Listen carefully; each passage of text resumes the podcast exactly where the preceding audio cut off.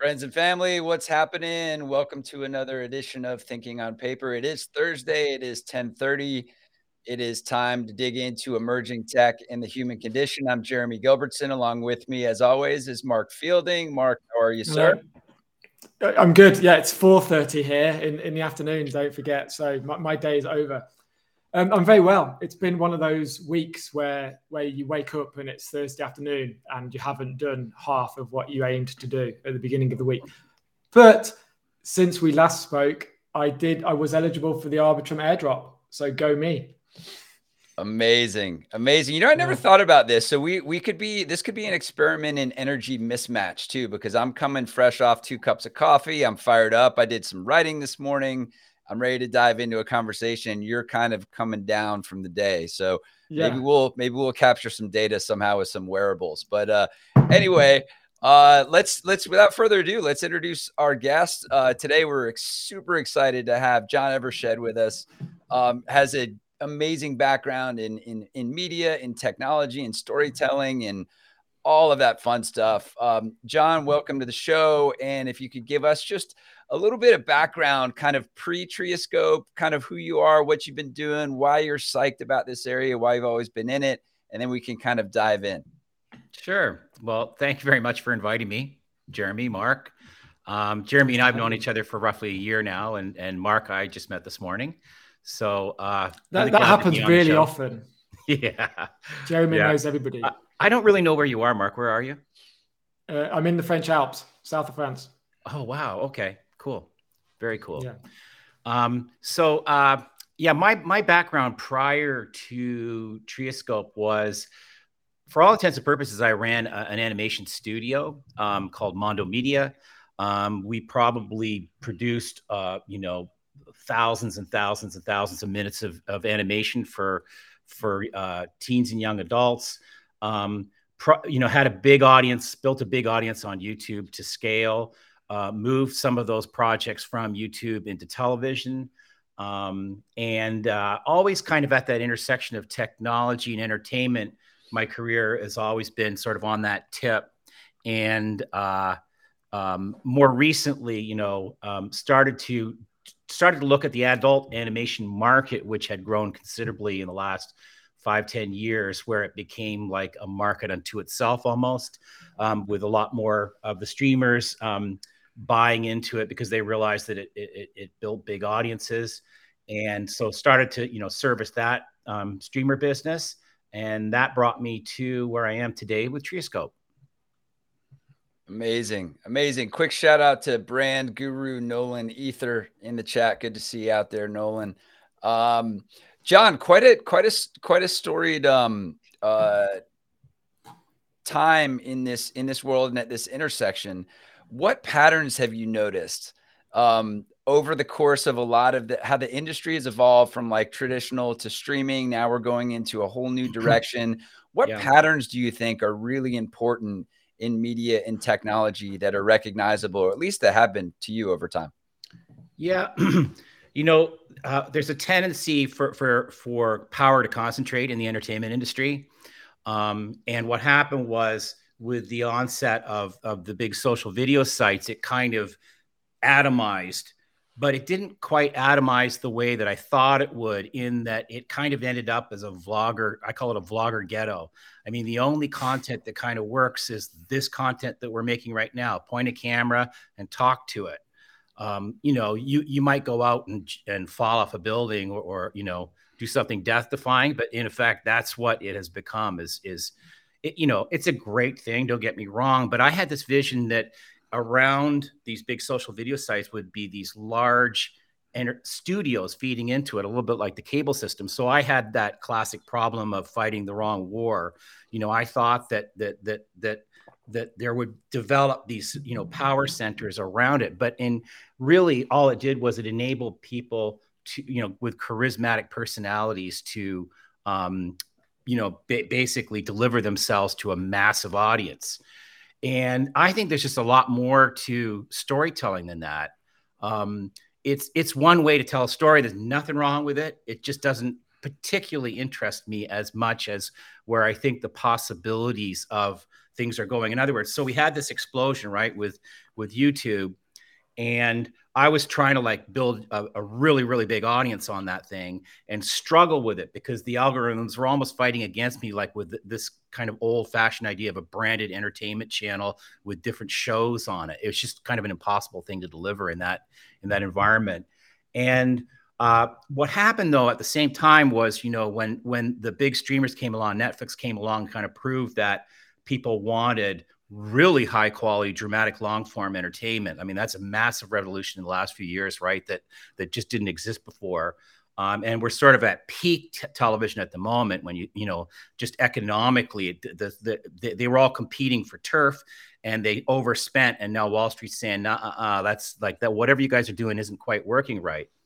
So now along comes kind of Web3, AI, you know, some of these developments.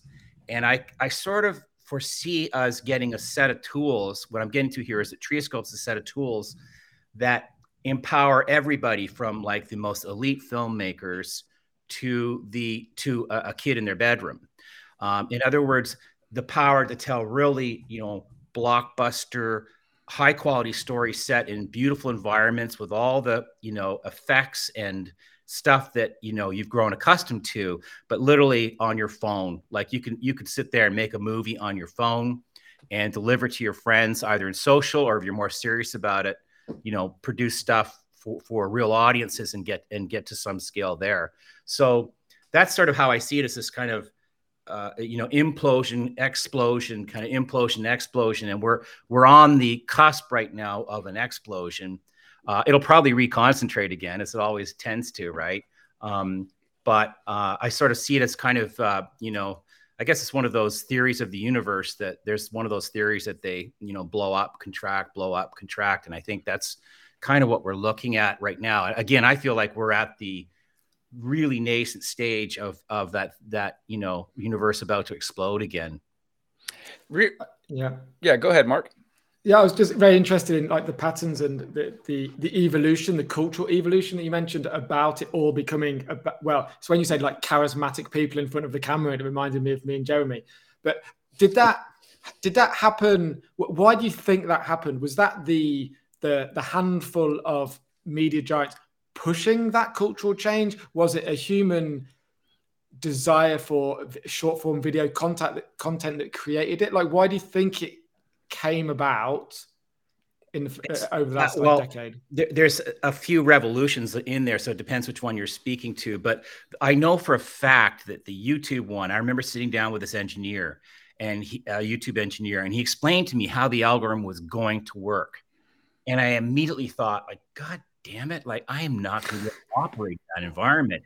It's too chaotic. It's too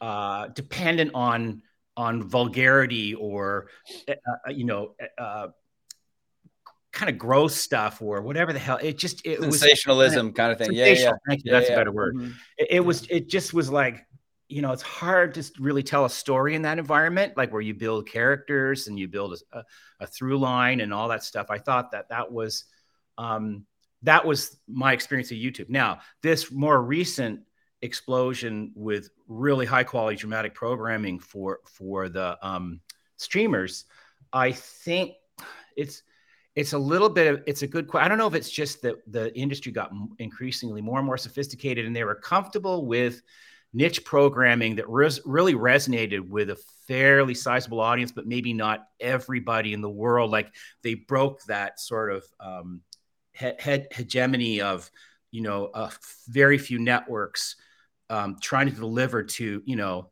I remember watching the last episode of MASH. That's how effing old I am. I love MASH. I love it. Watch it now. It's impossibly horrible to watch. Is it? Okay. Yeah. It's rough. But that thing, I want to say, had 60 or 80 million people, you know, watching it. You know, they were trying to program to this mass audience, and they were conditioned to program to trying to find another 10 million, you know? And I think that's sort of, you know, I think it's pretty interesting, right? You think about like the 60s and television, the fucking streets were on fire and people were raging. Look at like an hour of TV. It was dopey and almost naive, squeaky clean, man. Yeah, yeah. Clean. But I mean, so you'll know this then, John. So with MASH, I was reading something about syndication just yesterday, and it was talking about MASH wasn't made for mass syndication, but it was one of kind of the last shows that wasn't. And I don't know at what point it was, maybe late 70s, early 80s, where studios were making for syndication, not for necessarily the quality of the program. Is that true? And is that something which kind of started this, that was the first kind of step in the road to where we are? Well, I think that's an interesting point, but I just think there's a long way from that. That's quite old, that reference. You know, because you could argue that what happened in television was the reality revolution. Do you guys, yeah, you still see me. It was the reality revolution where it was like, how can we make as much content as possible for as little as humanly possible? Yeah. You know? So I think there was that dynamic going on. So it's market forces, really, when you think about it, right? Like, and technology, like the sort of the balance of those two things are what creates these changes. And we just got to a place where the streamers were duking it out for subscriptions and were prepared to, like it was really Wall Street that said, "Hey, Netflix, it's okay for you to way overspend because we believe in you as like a tech play," and that was what enabled them to start that race in motion. But that race is kind of over now, right? Yeah, yeah. So going back to this, like what you know, the going from like traditional content to YouTube and how that whole thing happened. I think you alluded to it just a little bit, John, but I think it's going to a music reference, the accessibility of the tools to make the stuff when musicians could just go to their laptop and they didn't have to go to a big studio and use a tape machine and have an engineer and have $5,000 vintage mic pre where you could just make a song literally on your iPhone. Now, the democratization and access to those tools is a good thing. But then a whole nother challenge comes up is how do you identify and elevate the really good stuff in the mass sea of just, you know, what comes out. Yeah. Yeah. Well, I mean, I guess good stuff will find an audience. I'm not a believer that really good stuff just sits there, you know, without building some type of, cause word of mouth is more efficient than it's ever been. Right. Like, you know, that's one thing we've got going for us in this current environment. Speaking of good stuff, and I know this is, we tend to ask these open-ended questions, but like, what is a good story? What are the key elements to a good story? Great characters, beginning, middle, end. You know, like it's not much more complicated than that. And I guess, you know, I've had some experience, like I did some interactive game stuff in the 90s where we were doing CD-ROM branching story stuff. We had this game with Tia Carrere from Wayne's World. Remember her, the Asian girl, running around killing aliens in this, you know, spaceship. And I really realized at that point, like, oh, this branching storytelling stuff is just not a good thing. It's just not interesting. And I wasn't, maybe it's a personal taste thing. I wasn't interested in it. But I do believe in the power of putting tools in people's hands that enable them to tell their own personal, like I think a story should have a point of view, right? So if you start to inject like thousands of people's points of view into it, I think it starts to kind of just become amorphous and uninteresting.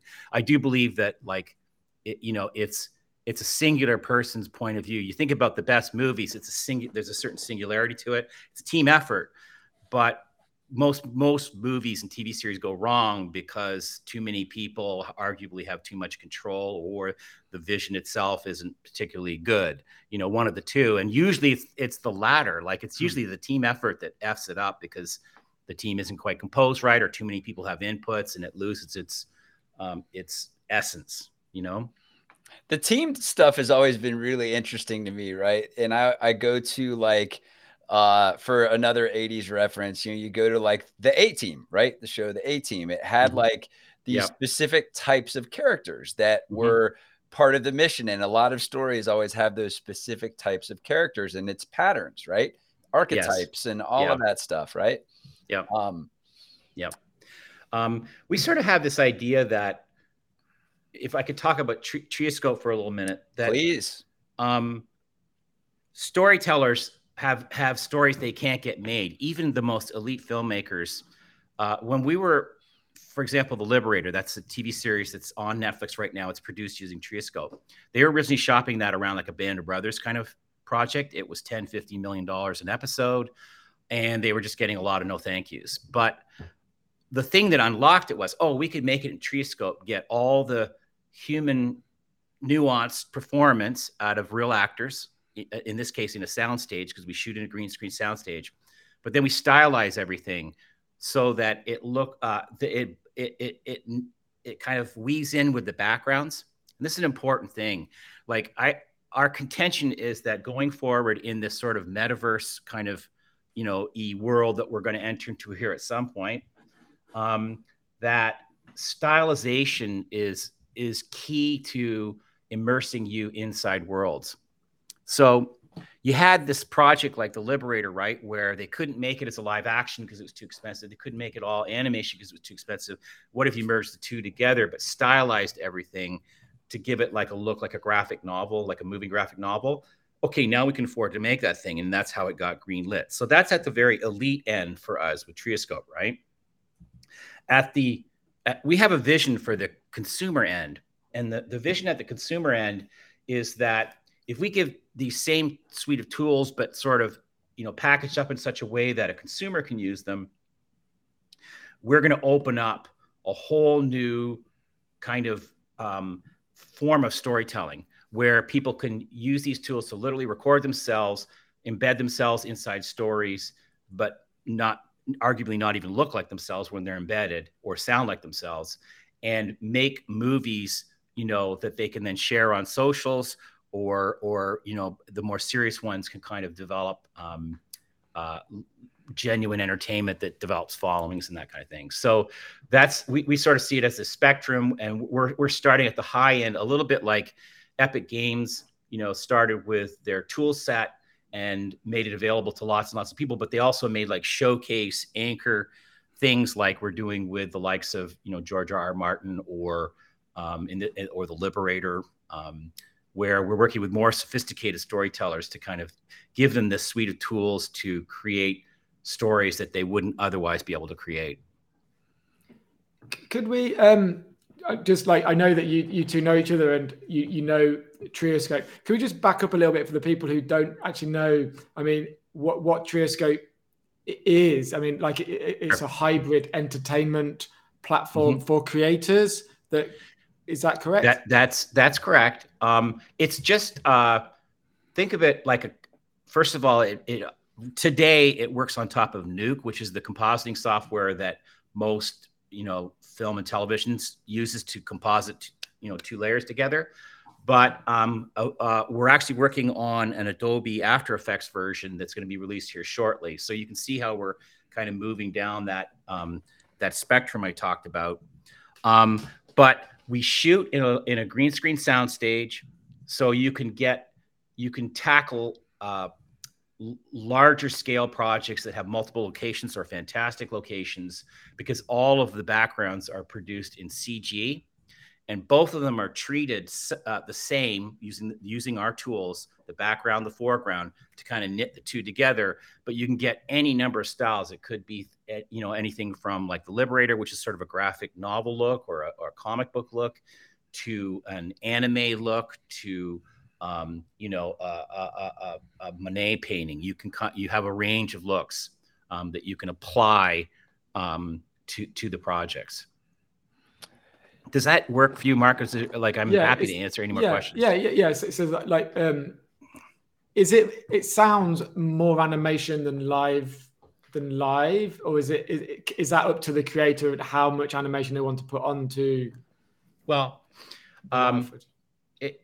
we tend to use real actors because you know how when you're watching a black and white movie, you understand you're not getting all the information, but you're getting all the emotional information of the performance, if that makes sense. Yeah. Similarly, with a stylized look, you're getting all the nuance of the performance, but the economics are superior to shooting. You know, like, it's not like we're making a Marvel movie for $200 million we can make a Marvel movie where the actors doing everything that they do, but it's forgiving. This environment's more forgiving when you stylize worlds. It's not as pixel perfect as like a photoreal movie or TV show is. So you still get this nuanced performance of the humans. Now, it's not to say we couldn't work with animation layer, background layer, and knit the two together. And there are some projects that we're looking at to do that very thing. But really, I think where we're best is sort of capturing the human performance and putting it into a world that's affordable. You know, you can be shooting in a soundstage and be, you know, in the mid 1940s in a, you know, in Italy. Yeah, a couple interesting call outs to this. And Sean and Nolan in the chat, we've got some questions popping up. We will definitely get to those. Are really good. But John, one thing that you made me think about, both in the kind of large scale, more curated content that you guys release, and then also giving people the access to the tools to create their own content. Mm-hmm. There's a way to step into a world, maybe little by little, to blur the line, blur the boundary that exists in making that world believable. And I think because what Trioscope does, having the background a certain way and having the foreground a certain way and this tech to stitch them both together, you're almost kind of unaware that you're in it until you're in it, right? I mean, is that a little bit of the magic maybe that comes out of this stuff? Yeah, you touched on something really, really important is we're envisioning building IP franchises. For example, we have this project called Takeover. It's in post-production. It's set in modern day Atlanta. It's it's starring Quavo from Migos. And we have this Atlanta 3D set in effect, right? So our vision is make the movie, now make that set available along with a suite of tools to allow people to walk into the movie they just watched and make their own movie. That's really compelling, because I think that's where this technology is going. It's not just Web3, but emerging tech in general allows you to maybe on the front end, and you guys haven't necessarily done this to this extent, but like kind of pull some of the characters out early before production's even done and let people interact with those digitally, and then have a persistent world at the end of this instead of everything culminating in like this one thing to watch, right? You're building the world. Why not make it last, right? Yeah. I don't want to pretend it's easy either, because... Oh, yeah. It's really hard to kind of, you know, build a world before someone's seen the world, you know, like if that makes any sense. So we're doing a lot of learning, honestly, and experimentation and, you know, two steps ahead, one step back on that. But yeah, that is the idea is that this world can exist independent of the movie, and the movie's like a day in the life of this world that we're building that's much richer. It has sort of various factions that are all competing for, you know, control over the city. It's kind of a high octane car based story, you know, set in Atlanta, modern day Atlanta.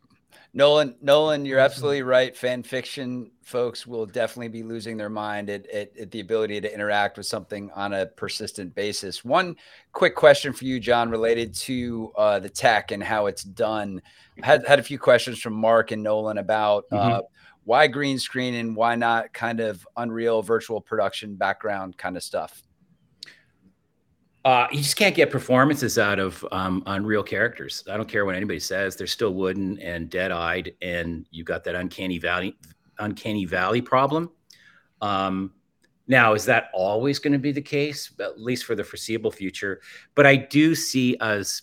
We're already developing for Unreal, like to port our technology over to Unreal and Unity. So it's on our roadmap, and there will be a point at which we, I think, at least capture the motion of the human performance and then apply it to a 3D avatar and possibly even use some AI to work the faces inside that environment and the voices. So I think, we're looking pretty hard at AI right now. We're already sort of, you know, thinking about it from a style application standpoint, like there is that's on our roadmap, and we're doing some early tests with it. But keep in mind, like, our tools we're trying to make them to be battle tested and market ready for high end professional filmmaking. And AI still is low res. It's jittery whenever you try to do anything over time. And ours is a very stable way of producing, actual movies and TV series that, you can deliver to audiences today. But I do see a world where we start to move towards a 3D avatar approach to these things. So quick clarification on that. So Nolan mentioned related to just the backgrounds, not the people themselves or the avatars or the just Unreal in virtual production for backgrounds piece instead of the green screen. Yeah, we've already done some of that, but not like LCD, stuff. We're not doing, that's really expensive. Interestingly, like, it's actually more expensive than you think. Like, you think you're getting all these economies, but it's actually very expensive to do it. Mm-hmm. Yep. No, it makes sense. So let's talk a little bit more.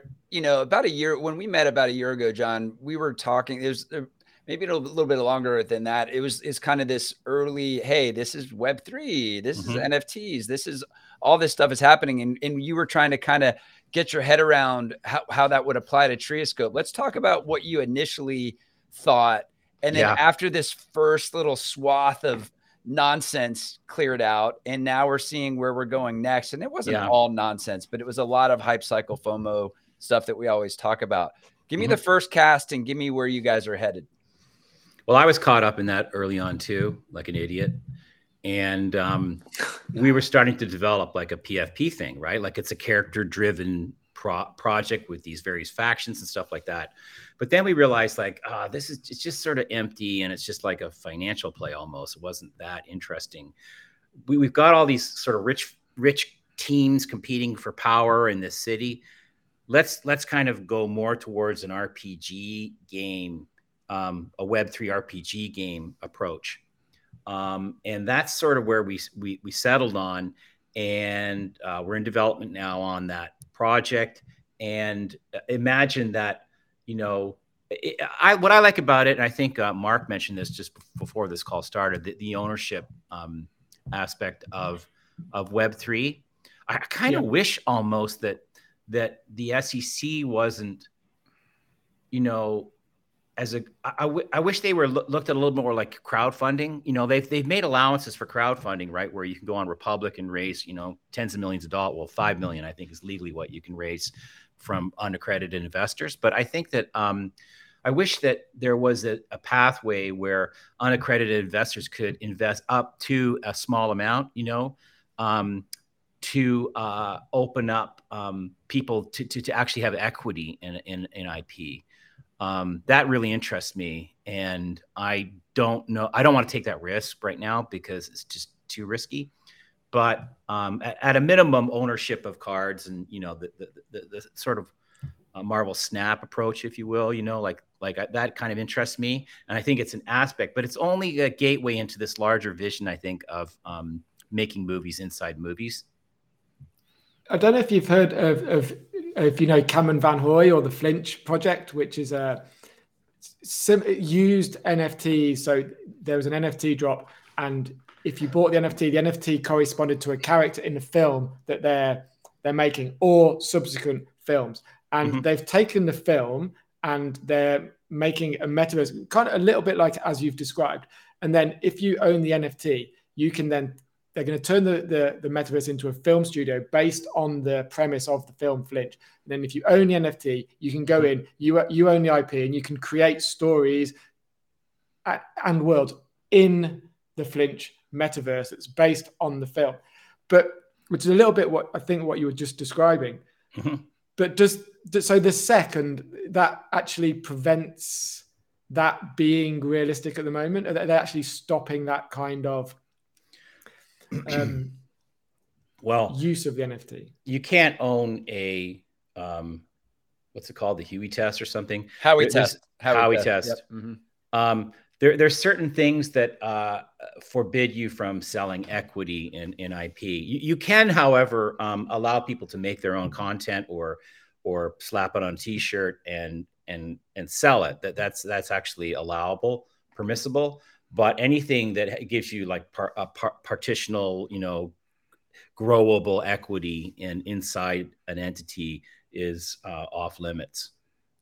So I've had a thought on that. Just a quick follow up, and this is for just one of my own projects that I'm building related to music. That in music you have what's called a producer credit. Like if you guys are in the studio working on a song and you're doing some stuff, and I come in for an afternoon and I'm like, hey, Mark, why don't you flip the arrangement around on this and invert your chords instead of doing it the other way? And then Mark's like, hey, that's rad, that works. Hey, I'll give you a little piece of the song, right? That's ownership in the song, right? That's ownership. So I'm looking for old use cases that currently apply. How could we reapply those similar scenarios, right? It's really funny, Jeremy. I had the exact same thought. I really, truly did. I said, hey, what's the difference between being attached as a producer? Because a lot of producer credits in movies are just, spiffing somebody that needs to get taken care of. Right. Mm-hmm. But it's proportional participation, right? There's no difference.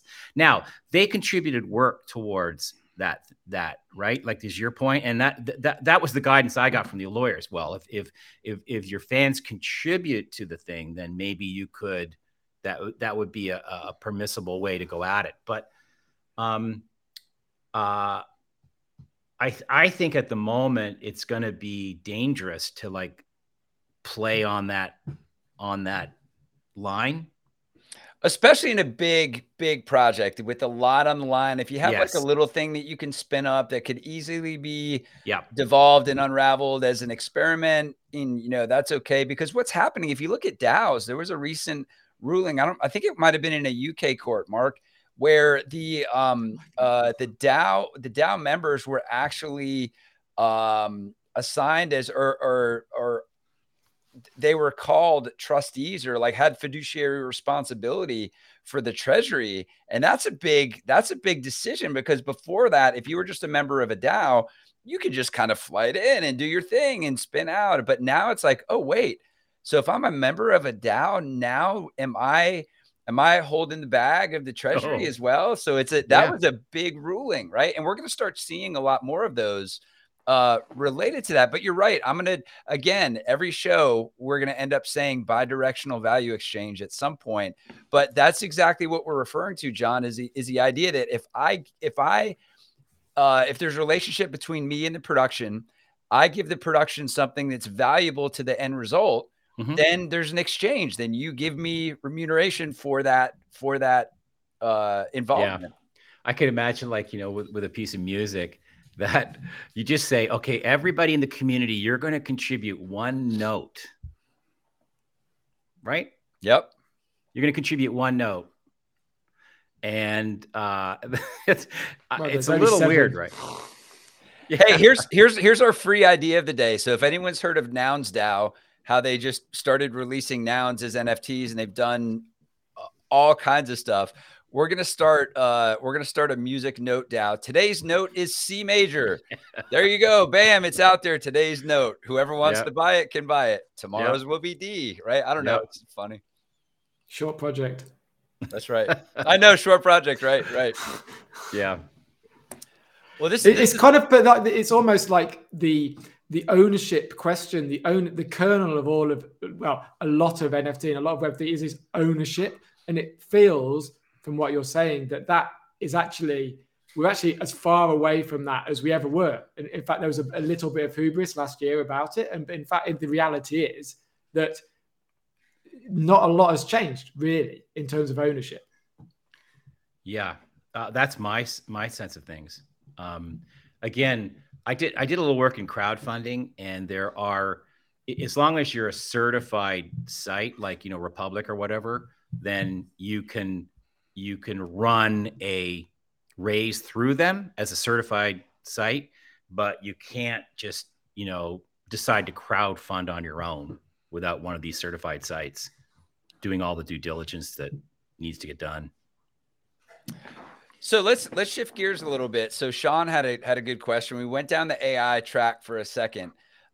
Specifically, how do you think that will affect the balance between like human-driven creativity and, you know, computer-driven creativity, and how do you see the balance happening over the next few years? Well, today, right now, we just produced a deck for a big pitch. It was like a $40 million feature, all in AI. So you can see right now that like all that work that would have otherwise been farmed out to concept artist was handled by, you know, somebody sitting in their office bedroom, you know, making a deck. A fraction of the time. Was that copy or visual? Visual. Okay. Visual. Yeah. Okay. I might sound old and creaky, but I don't believe that there just will be AI generated storytelling. You know, it'll be a novelty thing. And I just think point of view, you know, you lose point of view. Like I did a lot of work in comedy, right? I struggle to imagine how AI is going to get, you know, that strong of a point of view, because it was always point of view that would seal the deal for what is a show that has enough legs to actually work.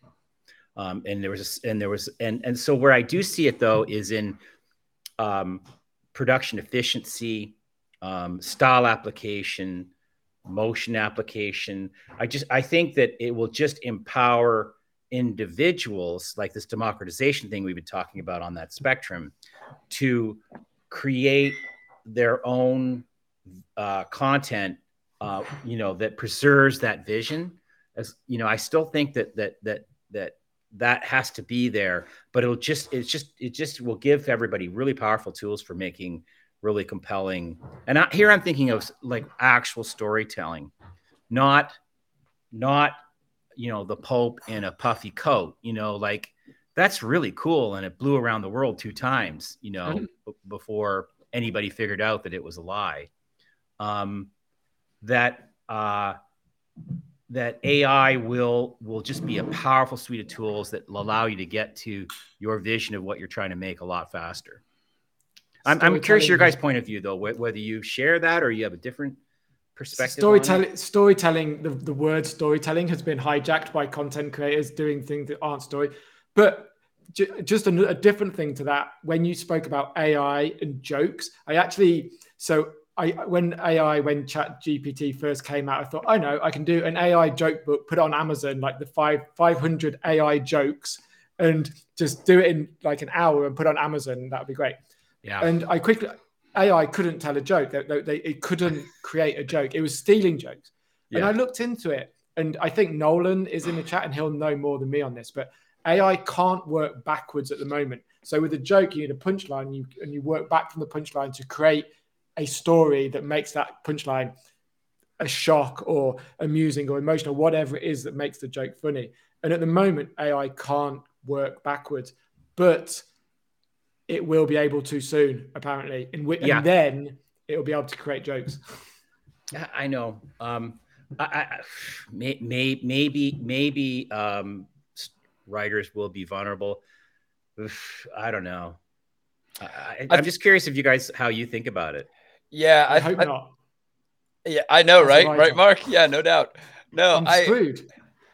So I agree with you, John, on the fact that this tech could make things more efficient and help people develop these stories, develop these visuals, but it's all got to start with something that's innately human. And AI is not innately human yet. They haven't lost a parent. They haven't seen a son go off to war. They haven't grown up poor and struggled through a rags to riches story, right? Like all of these things are innately human. Could they be learned? Maybe, but could they be learned with the nuance of humanity? That's the big thing. And you know, what humanity is in general, and not to go too deep into a spirally rabbit hole, but like the idea and the tension that humanity has with kind of being themselves as difference between us and animals, right? A dog doesn't, or a cow doesn't necessarily have self-awareness per se, right? I do, but the reason I have self-awareness is causing a lot more problems. Humans, Pandora box, and the whole nine yards. And the general tension between those two is what I think makes human storytelling important. Can I ask you a question following on that then? And something that John and we spoke right about at the beginning, and my eternal challenge with a lot of this is when you give the tools to the masses, 99% of the masses don't know how to write a story, don't know how to create a story, don't know how to create a world. So does the question about AI become obsolete? Because AI doesn't need to replace the creme de la creme of storytellers. It doesn't need to replace, and it might not ever replace because of the nuance that the best storytellers in the world who work for the best IPs in the world, but it will replace the 99% who are rubbish. Well, I might take issue with 99%. Okay, like I think there are more storytellers than that. Yep. It's just that they haven't been given, a powerful enough tools to enable them to tell the kind of stories that they'd like to tell. If you think about it, right? Like there's the element of the new, never seen before. Like it's all referential, right? Like current AI just looks at everything we made so far and it goes, here's the optimal version of, a Western story, set in the 1800s. But that's not new. Like that's just all it's I guess it's new because it's just resorted, shuffled the deck and come up with a variation of a bunch of Westerns.